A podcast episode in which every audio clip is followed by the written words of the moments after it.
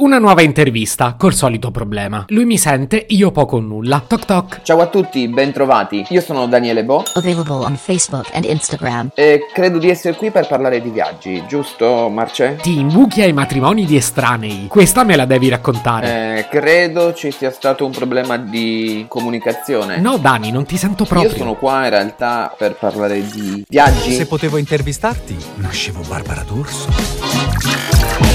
Si chiama Marcello Forcina, dice quello che pensa, pensa poco a quello che dice, ma quando c'è da sudare preferisce quattro chiacchiere e un Campari Spritz.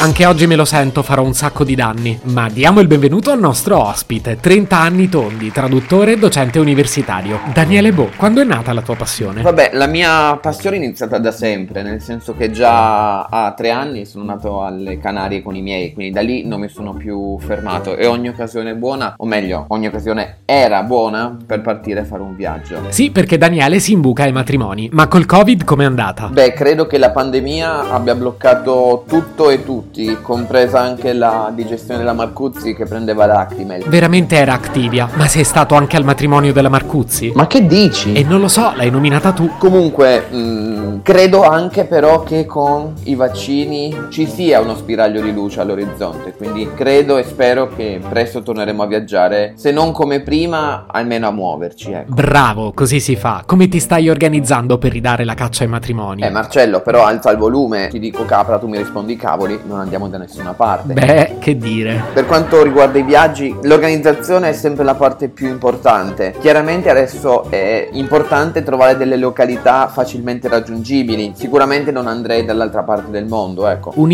intercontinentale per due crocchette e un supplì? Sarebbe folle. Non hai capito proprio niente. Ma quest'hobby così strano non ti ha mai creato problemi? Minimo se ti scoprono ti cacciano. Guarda, problemi direi di no. Chiaramente ogni volta è una cosa nuova, ci sono posti nuovi, persone nuove. Se tutto viene accompagnato anche da buon cibo, ci siamo, ecco. Tornerò sicuramente in quel posto. No, diciamo piuttosto che in quel posto ti ci mandano. Sono troppo curioso. Mi insegni come si fa? Eh, parto sempre dalla località e cerco soprattutto di combinare magari eh, tipologie di viaggio diverso, magari qualche giorno di relax eh, e qualche giorno in una città. È importante partire sempre, secondo me, dalle prenotazioni degli spostamenti, che sia aereo, treno o se si decide di andare anche in macchina. Poi si passa agli hotel sulla base del tour che ti sei prefissato di fare. Il tour dei matrimoni, sei davvero un fuoriclasse. Ma se ti chiedono come si chiama la sposa, non sei in difficoltà. Guarda, non ho mai avuto problemi a farmi capire. Beh, poi mi conosci, sai che parlo italiano, tedesco, inglese, francese, russo, sloveno e spagnolo. Quindi,